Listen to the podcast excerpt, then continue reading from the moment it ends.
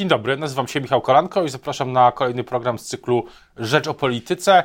Nie milkną echa piątkowego głosowania w Sejmie nad ustawą o nowelizującą ustawę o Sądzie Najwyższym, która zdaniem rządu ma odblokować Krajowy Plan Odbudowy. Ustawa trafia do Senatu. I co teraz? O tym, y, między innymi o tym będziemy rozmawiać w tym programie. Dzień dobry. I Państwa i moim gościem jest y, y, senator niezależny z koła senatorów niezależnych Krzysztof Kwiatkowski. Dzień dobry. Witam pana redaktora, witam wszystkich tych, którzy nas słuchają i oglądają. Zacznijmy może od takiego mm, hipotetycznego pytania. Gdyby był pan posłem, to jak pan by głosował w sprawie wspomnianej przeze mnie wcześniej ustawy? Bo opozycja wybrała kilka dróg. Niektórzy się wstrzymali, większość, niektórzy byli przeciw, a inni, mm, a inni byli przeciw. Tak bym to. Jakby pan, co by pan zrobił?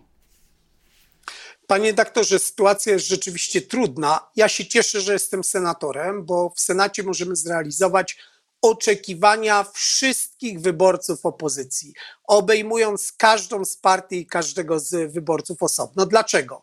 No usuniemy to, co jest niekonstytucyjne usuniemy zapis o naczelnej sądzie administracyjnym, sprawy dyscyplinarne wrócą do mm, Izby Sądu Najwyższego. Cytuję zresztą w tym momencie, uwaga, kamień milowy, pod którym podpisał się Mateusz Morawiecki, że sprawy dyscyplinarne sędziów będą w Sądzie Najwyższym, jedyna izba właściwa, bo sprawy dyscyplinarne są prowadzone w procedurze karnej, to jest Izba Karna Sądu Najwyższego.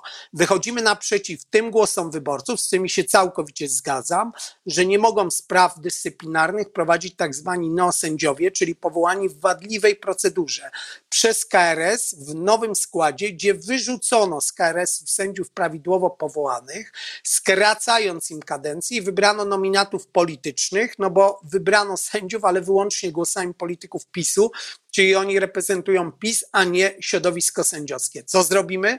Wprowadzimy siedmioletni staż i poprawimy test bezstronności, bo uwaga, to jest szalbierstwo. PiS go napisał tak, próbując znowu oszukać Komisję Europejską, żeby to był martwy zapis. Dlaczego?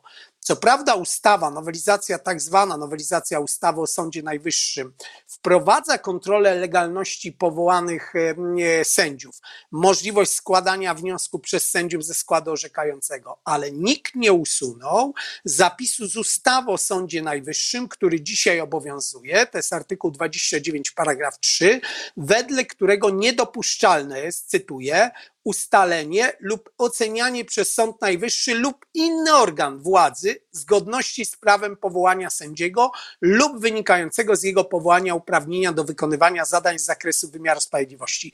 Tu nie ma innego scenariusza. Albo rząd próbował oszukać Komisję Europejską, albo, przepraszam, jest tak miałki intelektualnie, że zapomniał, że w innych przepisach jest to, co przytoczyłem, Senat tego błędu nie popełni. Mówię to jako szef Komisji Ustawodawczej, do której skierowano ten projekt. Już od minionego piątku nad tym pracujemy. Jestem po e, naradach z legislatorami, po zamówionych opiniach u konstytucjonalistów. Czyli będą poprawki, a nie będzie tak, jak chciałby tego Szymon Hołownia, żeby ustawę odrzucić w całości i złożyć jednocześnie w Senacie nową ustawę. Taka, taki jest scenariusz, o którym dziś, wczoraj powiedzieli mi politycy Szymona e, Hołowni. Mm, żeby zastawić pułapkę na, na PiS. Tak twierdzą. Żeby zastawić pułapkę na PiS, pułapka musi być skuteczna, bo ja rozumiem, podzielam, zgadzam się z emocjami Szymona Hołowni, że mamy do czynienia z partnerem, który cały czas oszukuje. Mówię o rządzie PiSu, który praworządność ma w głębokim poważaniu, który całe to porozumienie dzisiaj z Komisją Europejską szuka tylko dlatego, nie dlatego, że chce przywrócić praworządność i sprawnie funkcjonujący wymiar sprawiedliwości, po którym zostały zgliszcza jak patrzę na czas rozpatrywania spraw po siedmiu latach zmian ministra Ziobry, to jest katastrofa. Ale pułapka, którą by zastawił Szymon Hołownia, jest uzasadniona tym, że ustawa nie może być niekonstytucyjna. A przed chwilą panu redaktorowi powiedziałem, że wszystkie niekonstytucyjności usuniemy. To jeżeli nie ma argumentu merytorycznego, to zastanówmy się, czy jest techniczny, bo może Szymon e, Hołownia ma rację pod względem technicznym, ale się okazuje, że zarówno poprawki do ustawy, jak i weto senackie Sejm odrzuca bezwzględną większością głosów. Co to w praktyce oznacza? Że jeżeli wprowadzimy poprawki, to możemy mieć wszystko to, co chcemy osiągnąć, o czym mówi i Donald Tusk, i Szymon Hołownia, i Kosiniak-Kamysz, i liderzy lewicy. Czyli, że przywracamy wszystkie te zapisy nie tylko tak, jak chciał PiS, ale dalej idące, bo my jeszcze analizujemy, czy jeszcze dodatkowych zmian nie wprowadzimy. W tym zakresie zamówiłem opinię konstytucyjną. Czy są jeszcze jakieś zapisy związane z realizacją kamieni milowych, które moglibyśmy uwzględnić w ramach poprawek senackich do tej ustawy. I podsumowując jednym zdaniem, jeżeli większość do odrzucania weta i poprawek senackich jest taka sama, to ja wolę wprowadzić poprawki, bo dzięki temu wysyłam sygnał do naszych wyborców. Nie dajemy się oszukać. Mamy praworządność, a w przyszłości, bo przecież to nie jest proces jednorazowy, także fundusze europejskie, ale oczywiście ostateczne stanowisko w tej sprawie zajmie większość senacka, demokratyczna większość senacka. Bo to jest też tak, że jak rozumiem, to, jak rozumiem ten, ten pomysł, poprawki dają szansę poprawienia ustawy, a y, głosowa- a odrzucenie całej ustawy sprawia, że w Sejmie y, ustawa mogłaby wrócić do kształtu, który, który wyszedł z niego, a każda poprawka to jest jedna szansa na to, żeby ustawę y, zmienić. Więc jak rozumiem, w, w tym toku, w, w tym kierunku idzie to rozumowanie. Tak, bo większość do odrzucania jest taka sama. To nie jest tak, że weto odrzucić trudniej. Dokładnie przyjmuje się i odrzuca poprawkę senacką tą samą większością. I więcej, ja bym chciał, żeby trochę powiało optymizmem. No jeżeli patrzeć na te wyniki głosowania nad ustawą, to naprawdę rodzi się pytanie, czy rzeczywiście poprawki będzie można skutecznie odrzucić. My do końca dzisiaj tego nie wiemy. My dzisiaj wiemy, że PiS e, nie miał 231 głosów, więcej, brakowało mu kilkudziesięciu głosów. I to jest dobry prognostyk przed tym, że nie mówię, że to się uda, ale że można spróbować powalczyć o to, żeby wprowadzić tam skutecznie poprawki, na których od początku nam zależy. I to, co pan słusznie zauważył, odrzucanie weta senackiego to jest jedno głosowanie. Odrzucanie poprawek, a zakładam, że ich może być pewna e, grupa. Nie chcę teraz ostatecznie mówić, bo nad tym pracujemy. To jest jednak x głosowań. I jak życie uczy, a to posłanka Sierkowska, a to poseł e, Kowalski, a to nawet e, bym powiedział, jak e, pokazało głosowanie w Sejmie, poseł Macierewicz może zapomnieć, w którą dziurkę włożyć kartę przed głosowaniem, więc te szanse do tego, że ktoś z tych poprawek któreś z tych poprawek, oby najlepiej wszystkie, miały szansę zostać przyjęte, rosną. Ale co do ogólnego klimatu w ramach opozycji, bo on się przekłada i na Sejm i w jakimś sensie na, na Senat, no to ten klimat od piątku nie jest e, najlepszy. Tak się, tak się wydaje. Dzisiaj słuchałem Szymona Hołowni w jednej z porannych audycji u redaktora Fiołka z Polsat, w Polsat News i no tam, tam ciągle te emocje, emocje są. Ja się tak zastanawiam, żeby nawet nie wchodzić bezpośrednio w ten temat tych kto, kiedy, co wiedział i tak dalej. A może to jest tak, że te emocje się biorą z tego, że sama ta, sam ten proces mm, zakłada, że sama Komisja Europejska e, uznaje, że praworządność nie jest zero-jedynkowa, że można ją próbować przywrócić, czy wymusić to przywrócenie trochę w części. I może, i może to jest taki główny powód, dla którego od paru miesięcy na tym, na tym tle w opozycji i wokół niej, też w mediach społecznościowych jest różnie, że, że to sama komisja daje sygnał, y, że jak pan powiedział, że pisma w głębokim poważaniu praworządność, no ale Komisja Europejska sugeruje, że można ją tak y, łatać, że to nie jest proces, bo na przykład nie, nie żąda niczego w sprawie KRS-u, e, e, neo-KRS-u. Jest, jest kilka zapisów. Panie redaktorze, pan kompletnie się z panem nie zgadzam. Co mówi przedstawiciele Komisji Europejskiej? Co mówili przed głosowaniem ustawy i rzecznik już po głosowaniu? Mówią to samo to krok w dobrym kierunku. I każdy, kto wie, co znaczy krok w dobrym kierunku, to wie, że jeżeli ja zaczynam podróż, e, nie wiem, z Warszawy do tej umownej Brukseli, to jak zrobię pierwszy krok, to nie jestem w Brukseli. Co prawda, chińskie stare przysłowie mówi, że najdłuższa podróż zaczyna się od pierwszego kroku, ale żadne przysłowie nie mówi, że podróż zaczyna się po pierwszym kroku.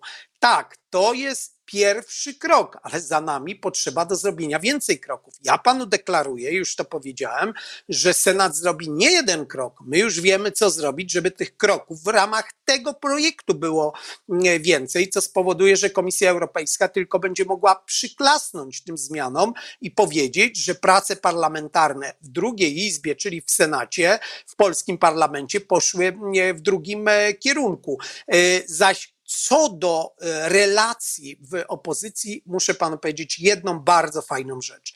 W Senacie trzy lata ponad tworzymy demokratyczną większość senacką. Ona zaczynała z jednym głosem przewagi. Podkreślam, z jednym głosem przewagi. Przez ponad trzy lata nie przegraliśmy ani jednego ważnego głosowania. Jest coś takiego jak Rada Koalicji, w skład której wchodzę reprezentując senatorów bezpartyjnych. Są tam przedstawiciele Koalicji Obywatelskiej, Lewicy, Polskiego Stronnictwa Ludowego, senator od, e, z ruchu Szymona Hołowni i zawsze się dogadujemy. Nigdy nie było żadnego żadnego problemu. Czasami nawet ktoś zagłosuje inaczej, ale my wszyscy zawsze wiemy przed posiedzeniem, kto jak zagłosuje, mamy dogadane i to umożliwia nam zaplanowanie wszystkich naszych działań. I to sobie wyborcy opozycji niezwykle cenią, którzy wszyscy mówią, że w Senacie ta demokratyczna większość pokazuje, jak powinna współpraca opozycji wyglądać po wygranych wyborach parlamentarnych. Cieszę się, że jako przewodniczący Komisji Ustawodawczej, przez którą przechodzą wszystkie inicjatywy ustawodawcze Senatu, też mogę ciężką pracą jakoś dokładać do tego cegiełkę, na przykład realizując pewne pomysły ustawowe, z którymi wychodzą różne partie tworzące większość senacką. A co do, co do tej pracy, to jeszcze pytanie, kiedy, kiedy Senat powinien, jak szybko powinien pracować nad, tym, nad ustawą o Sądzie Najwyższym, nad tą nowelizacją, bo e, najbliższe posiedzenie jest chyba 8 lutego, ile się nie mylę. Za ponad dwa tygodnie. E, marszałek Senatu delikatnie zasugerował i rozumiem, że też będą w tej sprawie teraz e, rozmowy i konsultacje, możliwość przyspieszenia posiedzenia.